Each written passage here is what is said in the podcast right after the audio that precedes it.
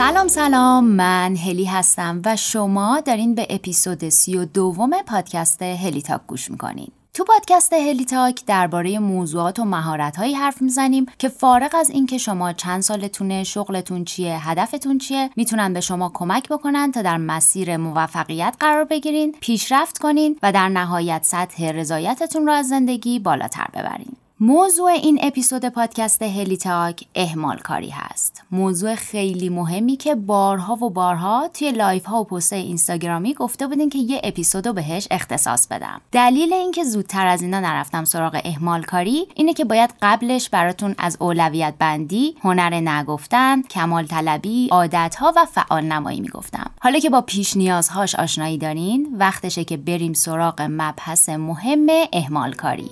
امیدوارم محتوای این اپیزود بتونه براتون مفید و کاربردی باشه. آماده این؟ بزن بریم.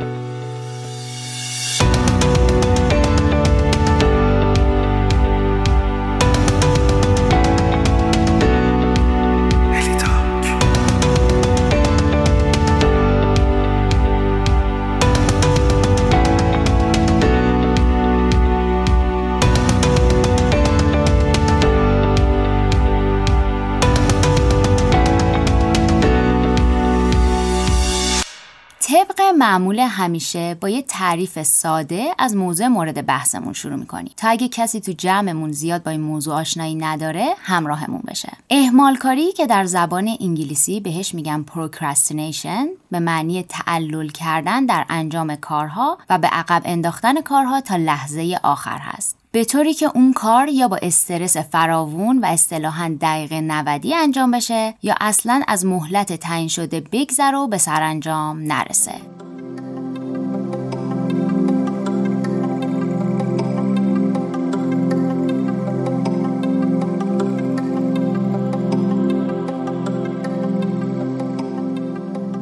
شاید به این فکر کنین که با توجه به زمان محدودی که داریم ما مدام در حال به تاخیر انداختن یه سری کارا هستیم. آیا این به معنی اهمال کاریه؟ جواب این سوال اینه که وقتی کارها و فعالیتهای ضروری و با اولویت بالا رو به تاخیر میندازیم داریم اهمال کاری می‌کنیم وگرنه اینکه کارهای کم اهمیت و با اولویت پایین رو عقب بندازیم یا کلا انجامشون ندیم یه استراتژی مدیریت زمانه مهمه که بدونین اهمال کاری کارایی و بهرهوری شما رو کاهش میده. بهتون استرس و استراب میده و باعث میشه سایه عذاب وجدان کارهای عقب افتاده روی زندگیتون بیفته. یه چند تا مثال می‌زنم. فکر کنین امروز شنبه است شما دوشنبه یه امتحان مهم دارین و چند فصل درس ناتمام.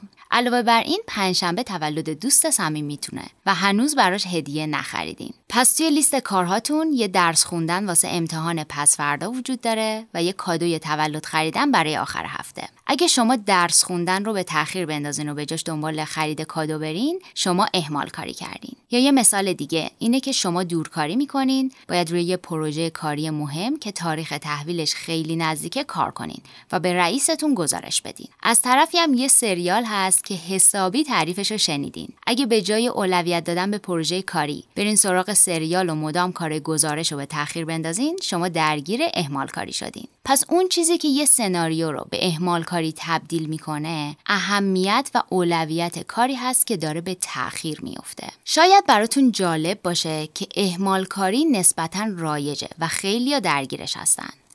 بنابر تحقیقات پروفسور جوزف فراری که استاد روانشناسی در دانشگاه دیپال در شیکاگوی امریکا هستند و همچنین یک کتاب خوبم دارن تو این زمینه احمال کاری به اسم Still Procrastinating The No Regret Guide to Getting It Done. حدود 20 درصد از بزرگسالا در آمریکا درگیر احمال کاری شدید هستند. متاسفانه یا خوشبختانه اصلا مهم نیست که شما چقدر به مدیریت زمان آگاهی دارین یا چقدر به هدفتون متحد هستین. همیشه این احتمال وجود داره که شما به خودتون بیاین و ببینین ساعتها روی مبل به تماشای تلویزیون نشستین یا بهترین زمانی که باید صرف تمرکز روی کارتون می‌کردین رو توی اینستاگرام یا فضای مجازی هدر دادین و کارتون رو به تاخیر انداختین. حالا بیاین یکم براتون از تاریخ اهمال کاری بگم. ممکنه فکر کنین کاری و به تعویق انداختن کارها یه پدیده مدرن باشه که مثلا بعد از به وجود اومدن کامپیوترها تازه خودش رو نشون داده باشه. ولی شواهد تاریخی نشون میدن که کاملا اشتباه می‌کنیم. احتمالا بعد از دوره روستانشینی و با به وجود اومدن مشاقلی که به عنوان وظیفه انسانها تلقی می شدن اهمالکاری اولین نشونه های خودش در زندگی انسان رو نشون داده. پیدا شدن یه صفحه بازی که متعلق به 3500 سال پیش از میلاد مسیح هست نشون میده که انسانها از همون موقع ها تمایل داشتن با عقب انداختن کارها و رسیدگی به کارهای لذت بخشتر خودشون رو سرگرم کنن. بنابراین این مصیبت یه دفعه سرمون نیومده و طی سالها و نسلها تغییر شکل داده و شکل جدیدی به خودش گرفته. مسلما با پیشرفت تکنولوژی و ماشینی شدن زندگیامون اشکال مختلف و انواع مختلفی هم ازش می‌بینیم. ولی اهمالکاری پدیده جدیدی نیست.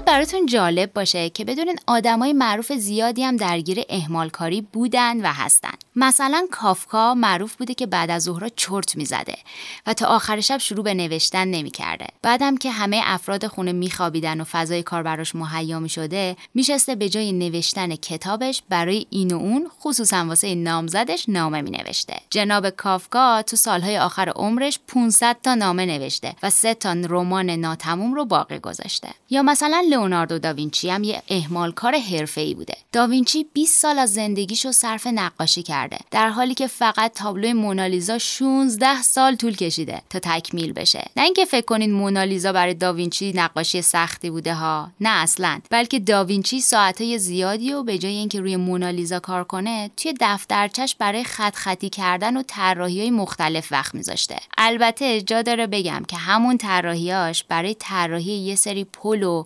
ساختن هلیکوپتر و غیره توسط آیندگان استفاده شدن. ولی از نظر اهمالکاری داوینچی با ما فرق زیادی نمی‌کرده. نکته مهم اینجا اینه که اهمالکاری رو نباید با سرعت پایین انجام دادن کارها اشتباه بگیریم. شما وقتی یه کاری رو با سرعت پایین انجام میدین و تمرکز و حواستون رو انجام اون کار هست هرچند که دارین با سرعت پایینی انجامش میدین اما دارین انجامش میدین. در اهمالکاری تقریبا هیچ کاری انجام نمیشه. یعنی به دلایلی که جلوتر براتون میگم وقتای محدود ما برای انجام کارهای دیگه ای هدر میره و ما کاملا به اون هدر دادن زمان آگاهیم.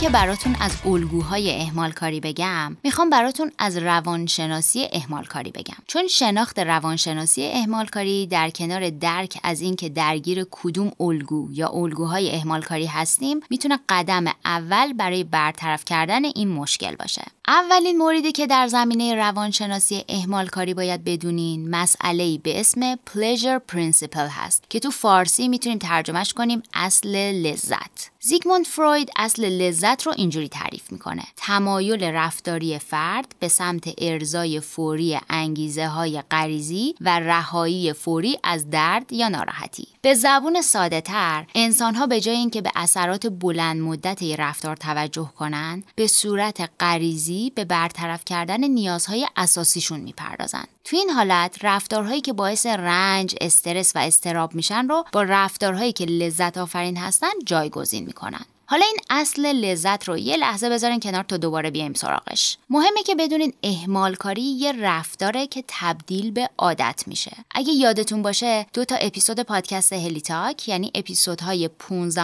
و 16 رو به صورت کامل به مسئله عادتها و اهمیتشون و همچنین روش ساختن عادتهای مثبت و ترک عادتهای منفی پرداختیم. برای همین نمی‌خوام تو این اپیزود زیاد موضوع عادتها رو باز کنم. و اگه نیاز به یادآوری دارین تشویقتون می‌کنم که اون دوتا اپیزود رو بعد از این اپیزود گوش بدین. خب گفتم مهمه که بدونین اهمال کاری یه رفتاره که تبدیل به عادت میشه. اگه یادتون باشه توی اون اپیزودا گفتم که عادت ها یه چرخه دارن که از سر نخ رفتار و پاداش درست شده. وقتی انجام یه کاری برامون لذت بخش نباشه یا باعث بشه استرس و استراب بگیریم ذهنمون برای فرار از رویارویی با اون استرس و استراب شروع می‌کنه راه فرار پیشنهاد میده. همین باعث میشه که اون رفتاری که باعث استرس و استراب میشه رو با یه رفتار دیگه جایگزین کنیم. بذارین یه مثال بزنم که راحت تر جا بیفته. مثلا فکر کنین باید روی پایان نامتون کار کنین. یه کار مهم و با اولویت بالا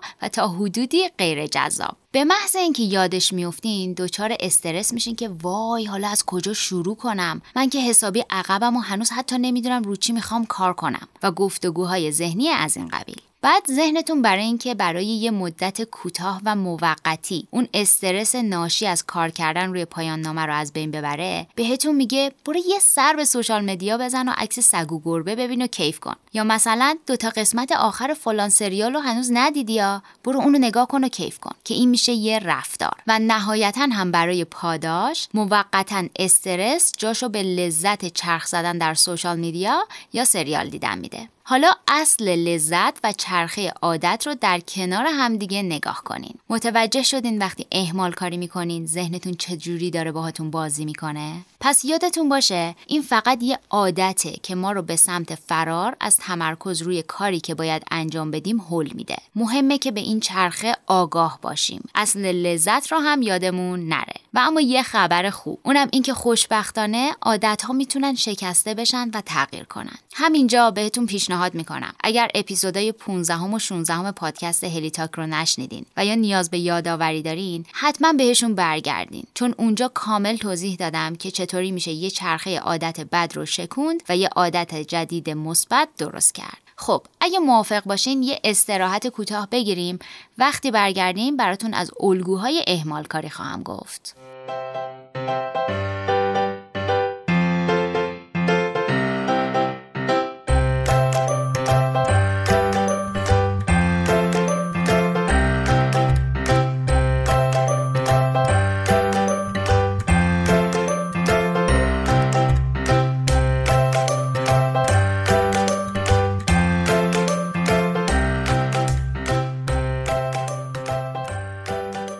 اسپانسر این قسمت از پادکست هلی تاک مکمل آهن فروفورت دیلی داروسازی دکتر عبیدیه در حال حاضر در ایران از هر سه نفر خانوم یک نفر دچار کمخونیه که نیمی از اون ناشی از کمبود آهنه خستگی، ضعف و ریزش مو از علائمی هستن که ممکنه دلیلشون کمبود آهن باشه. حالا نکته ای که هست اینه که اگه به کمبود آهن بیتوجهی بشه خیلی زود تبدیل به کمخونی میشه و اصطلاحا شخص دچار آنمی میشه. برای همینم هست که سازمان بهداشت جهانی تاکید داره تا همه زنان بین 15 تا 50 سال هفته 60 میلی گرم مکمل آهن مصرف کنند.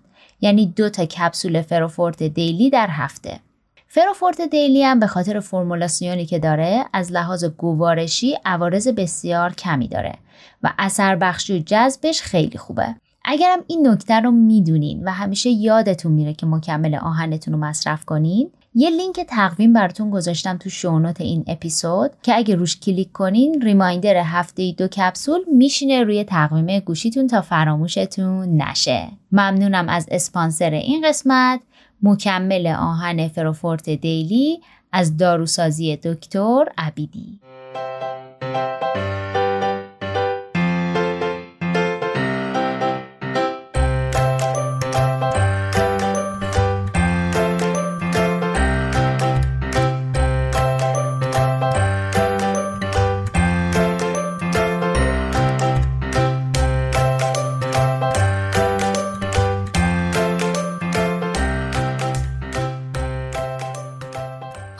نوبتی هم باشه. نوبت اینه که براتون از الگوهای اهمال کاری بگم و اینکه کیا بیشتر دچار هر کدوم از این الگوها میشن. متاسفانه اکثر مردم فکر می‌کنن که اهمال کاری هیچ غیر از تنبلی نیست. ولی تا حالا 6 تا الگوی مختلف از اهمالکاری معرفی شده که فقط یکیش به تنبلی مربوط میشه. وقتی الگوهای اهمالکاریمون رو درست تشخیص بدیم می‌تونیم متناسب با اون رفتاری که لازمه رو پیش ببریم و ضرباتش در امان بمونیم. خانم لیندا ساپادین که پیشتی روانشناسی دارند و حوزه تخصصیشون رفتارهای آسیبزا از جمله اهمالکاریه و نویسنده چند جلد کتاب خودیاری هم هستند شش الگوی اهمالکاری رو کمالگرایی، رویا پردازی، دلنگرانی، بحرانسازی، سرپیچی و به افراد رسوندن معرفی می‌کنن. حالا بریم که با هر کدوم از این الگوها بیشتر آشنا بشیم.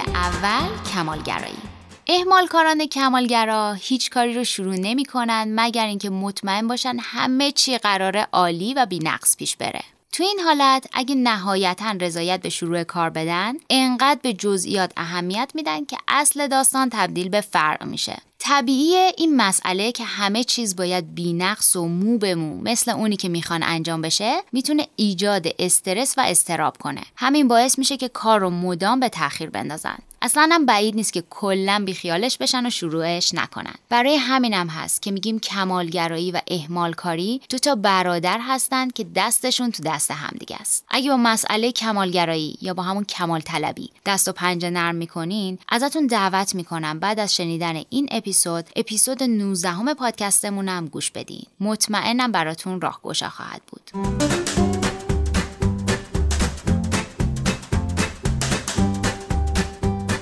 الگوی دوم رویا پردازی. رویا پردازا هم می‌تونن از اون اهمال کاره قهار باشن. رویا پردازا خیلی بیشتر از اینکه عمل کنن فکر می‌کنن. مثلا ساعت ها به این فکر می‌کنن که اگه یه موضوع خوب و اصطلاحا هات رو برای پایان نامم انتخاب کنم و با فلان استاد کار کنم و از فلانی و فلانی راهنمایی بگیرم و روی پایان نامم خوب کار کنم و نتیجه کار خوب از آب در بیاد. بعدش می‌تونم مقالم رو بفرستم به فلان ژورنال. بعد همین شانس منو برای پذیرش گرفتن از فلان دانشگاه بالا می‌بره. بعد اگه از اون دانشگاه پذیرش بگیرم و با فلان استاد کار کنم و چند تا مقاله درست و حسابی منتشر کنم و مدرکم هم بگیرم می‌تونم فلان کار رو انجام بدم و بهمان نتیجه رو بگیرم. ولی ولی ولی وقتی پای عمل و برداشتن قدم در مسیر این رویا به میون میاد صحنه رو خالی می‌کنن و به افق میپیوندن.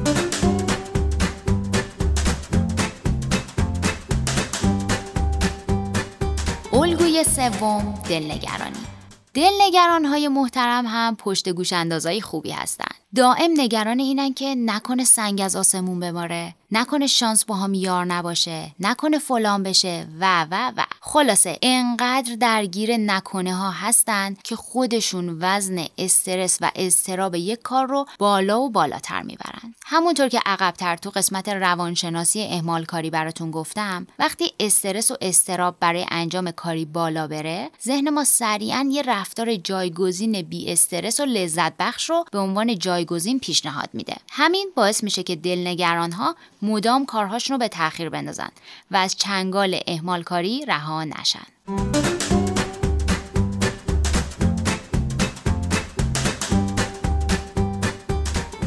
الگوی چهارم بحران سازی دیدین بعضیا عاشق بحران و چالشن؟ خیلیاشون درگیر اهمالکاری هم هستن. این گروه یه جورایی نقطه مقابل دلنگران هستن. یعنی حسابی مطمئنن که اگه اراده کنن هر کاری و دقیقه 90 انجام میدن و همه چی تحت کنترل و هیچی برخلاف پیش بینیشون پیش نمیره. و یه چیزی که از این گروه زیاد شنیده میشه اینه که من زیر فشار بهتر کار می‌کنم. در واقع این گروه با عقب انداختن کارها و انجام دقیقه 90 شون حسابی سختی می‌کشن. ولی همین که به هزار زور دقیقه 90 داستان رو جمع جور می‌کنن باعث میشه یه حس خوبی داشته باشن. و از اون طرفم فرضیه من زیر فشار بهتر کار میکنمشون قوی تر بشه.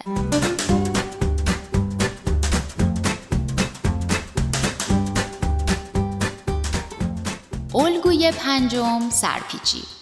یه گروه دیگه هم داریم که عاشق سرپیچی و نافرمانی هن. انگار کلا دلشون می‌خواد تو هیچ قالبی نگنجن و هر دستوری رو زیر پا بذارن. این گروه اول درگیر اینن که اصلا چرا باید این کار رو انجام بدم؟ بعد میرن تو فاز این که باشه انجامش میدم ولی نه اون وقتی که تو میگی و اونجوری که تو میگی بلکه هر وقتی که خودم بخوام و هر جوری که خودم بخوام. همین مسئله باعث اهمال کاریشون میشه.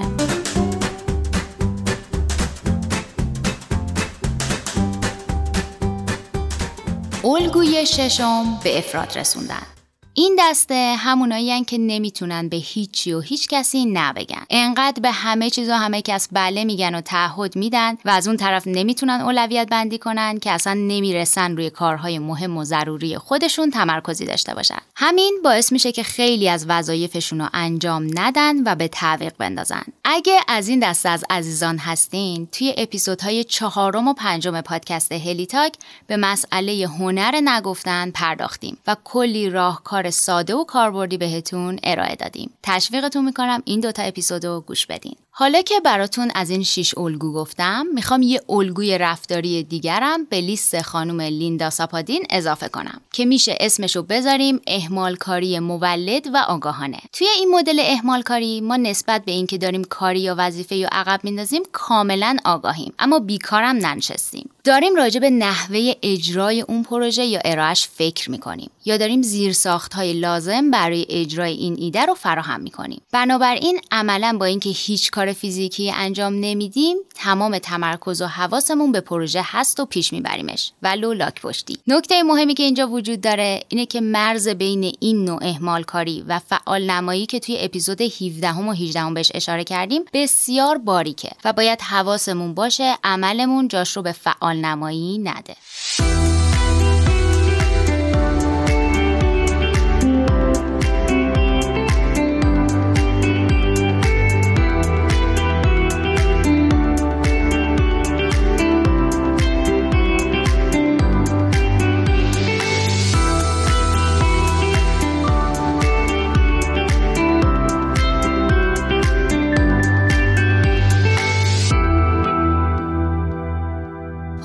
حالا که با چند تا الگوی کاری آشنا شدین وقتش رسیده که براتون از یه سری دلایل کاری بگم که به اون الگوهای کاری سوخت رسانی می‌کنن و باعث تقویتشون میشن.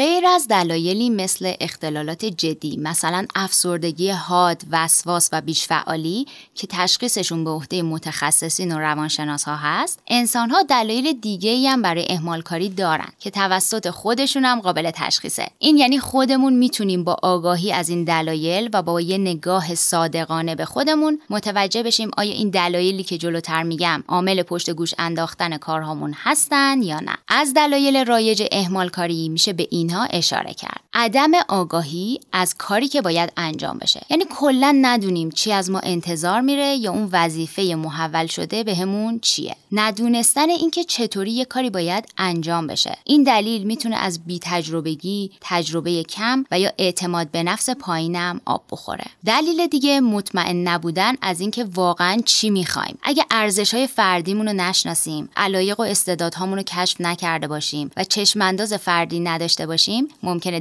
درگیر این نوع اهمال کاری بشیم. دلیل دیگه اینه که نتیجه کار برامون بی اهمیته. یعنی انگیزه ای برای انجام اون کار نداریم. یه دلیل دیگه می‌تونه کم توجهی به اینکه کارها کی باید انجام بشن باشه. تو این مورد ابزارهای برنامه ریزی و اولویت بندی مثل پلنر و لیست انجام کارهای روزانه می‌تونن راهگشا باشن. دلیل دیگه می‌تونه سطح انرژی پایین و یا توی مود و فضای انجام یه کاری نبودن باشه. می‌خوام بدونین طبیعیه که یه وقتایی حال یه کاری نباشه و خودمون مجبور به انجامش کنیم. ولی اینکه مدام روی مود نباشیم مشکل سازه و باید دلیلش ریشه یابی بشه. دلیل دیگه باور به اینکه زیر فشار بهتر کار می‌کنیم. که جلوتر گفتم این یه باور اشتباهه. یه دلیل دیگه اینه که منتظر لحظه عالی هستیم. منتظر به وقتش نشستیم. همون وقتی که در و تخت جورن و همه چی ایدئاله که زندگی یکی از درسایی که خیلی زود بهمون میده البته اگه به درساش گوش بدیم اینه که هیچ وقت اون لحظه عالی نمی‌رسه.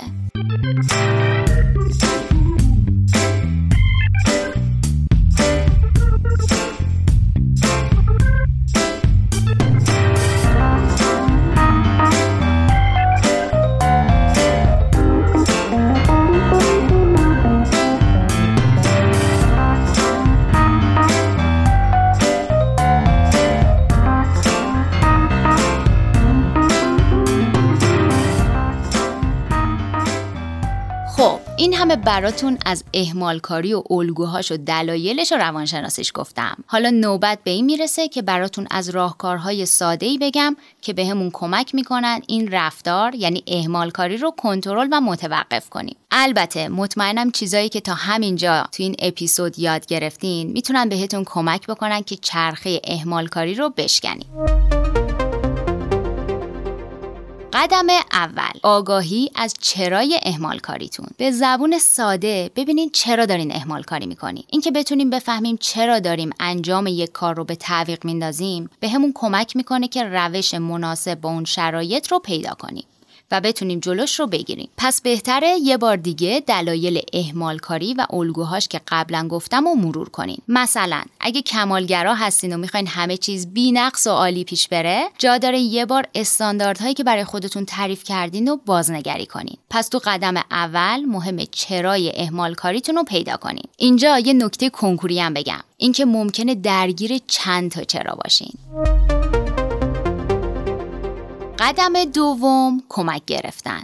ببینید خودتون از پس برطرف کردن چرای اهمال کاریتون برمیاین یا مثلا نیاز به یه متخصص برای ریشه یابی اون چرا و برطرف کردنش دارین. مثلا تو همون مثال کمال طلبی کمک گرفتن از یه روانشناس می‌تونه بهتون کمک کنه تا با مسئله کمال طلبی و ریشش بیشتر آشنا بشین و به مرور برطرفش کنین. پس در صورت نیاز از متخصصین کمک بگیرین.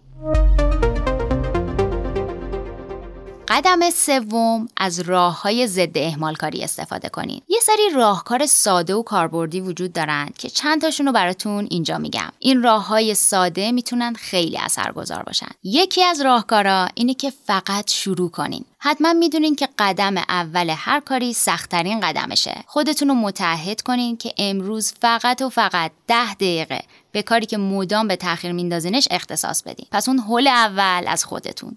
راهکار دوم اینه که انرژیتون رو مدیریت کنین. مهم نیست چقدر با دیسیپلین و با انگیزه هستین. شما روزهای productive و نه چندان productive ی پیش رو خواهید داشت. مهم اینه که به ساعت بیولوژیک بدنتون توجه کنید. زمانی که تمرکز و بهرهوری بیشتری دارین رو به کارهای مهمتر و با اولویت بالا اختصاص بدین و توی peak انرژیتون درگیر کارهای کم اهمیت و غیر فوری نشین. در ضمن برای مدیریت انرژیتون به خودتون مدام استراحت بدین. استفاده از تکنیک پومودورو که قبلا معرفیش کردم و همچنین اپلیکیشن هایی که مربوط به همین پومودورو هستند می‌تونه راهگشا باشه. در زمینه مدیریت انرژی خوبه که یه لیست از کارهای کم اهمیت تر داشته باشین. تا وقتی سطح انرژیتون پایینه و تمرکز لازم برای کارهای مهم و ندارین برین سراغ اون لیست.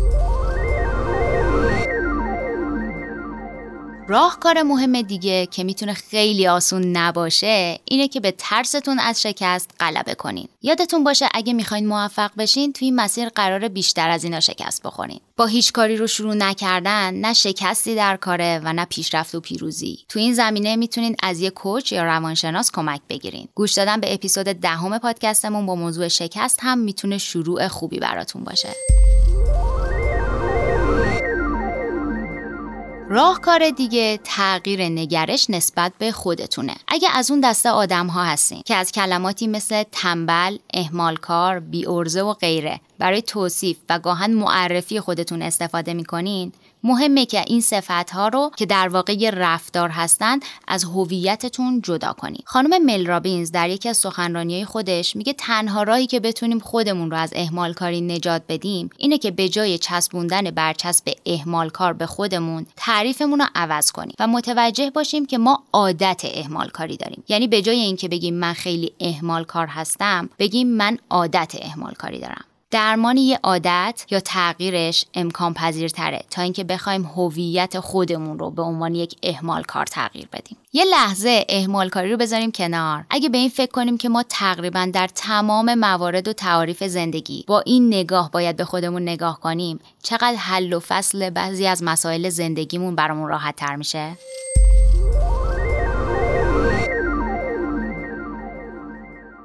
راهکار دیگه ارتقا و بهبود lifestyle تونه. یادتون باشه سبک زندگی سالمتر به بهرهوری بالاترتون کمک می‌کنه. روزانه 7 ساعت بخوابین، رژیم غذایی سالمتری رو انتخاب کنین، تنقلات ناسالم رو با میان وعده های سالمتر جایگزین کنین، فعالیت بدنیتون رو بیشتر کنین، به میزان کافی آب بنوشین و به سلامت روح و جسمتون اهمیت بدین.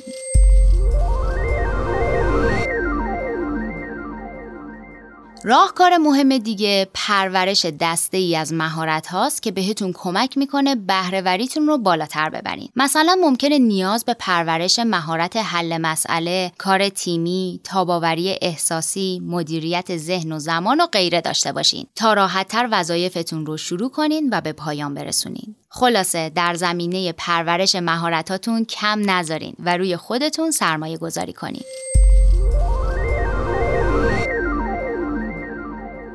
راهکار دیگه اینه که نسبت به خودتون شفقت بیشتری داشته باشین. بخشیدن خودتون به خاطر اهمالکاری های گذشته، متعهد بودن به برنامه های جاری زندگیتون خیلی خیلی مهمن. تا وقتی مدام خودتون رو به خاطر اهمالکاری های گذشته سرزنش می‌کنین و به خودتون عذاب وجدان بیشتری میدین، کارتون خیلی سخته. علاوه بر همه این راهکارها خوبه که به خودتون قول یه پاداش خوب بعد از انجام کارهایی که به تعویق میندازین بدین. خجالت نکشین که از کسی کمک بگیرین تا کارهاتون رو چک کنه و اگه لازمه بخشی از کارهاتون رو واگذاری کنین. گفتگوهای ذهنیتون رو چک کنین و به سمت مثبت تغییرشون بدین. عوامل حواس پرتی رو کاهش بدین و از تکنیک های افزایش تمرکز استفاده کنین. خلاصه همه اینا و کلی راهکار دیگه وجود دارن تا اهمالکاری دیگه فرصت بروز نداشته باشه و به یه مسئله قابل کنترل تبدیل بشه.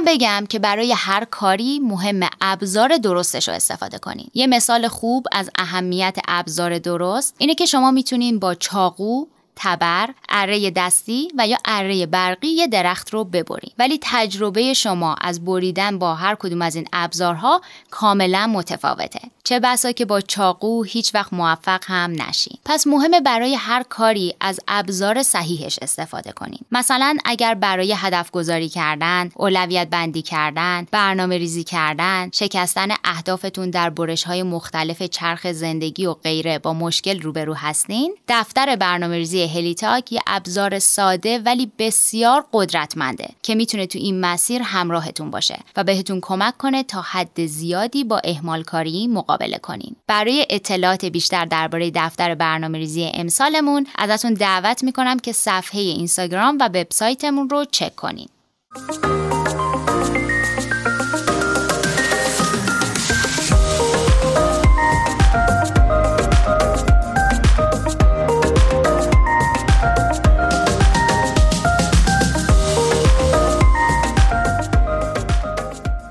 چیزی که شنیدین اپیزود سی و دوم پادکست هلی تاک بود که در بهمن ماه سال 1400 ضبط و منتشر شده. همینجا می‌خوام از اسپانسر این اپیزود شرکت داروسازی دکتر عبیدی تشکر کنم. طبق معمول همیشه منتظرم که نظرها و پیشنهاداتتون رو از هر اپلیکیشن پادگیری که باهاش هلی تاک گوش میدین بخونم. و در نهایت اگر محتوای این اپیزود تونسته بهتون کمک کنه ممنون میشم که اون رو با اطرافیانتون به اشتراک بگذارین. شاید محتواش بتونه به یه نفر یه جای دنیا کمک کنه. ممنونم ازتون. شب و روزتون خوش.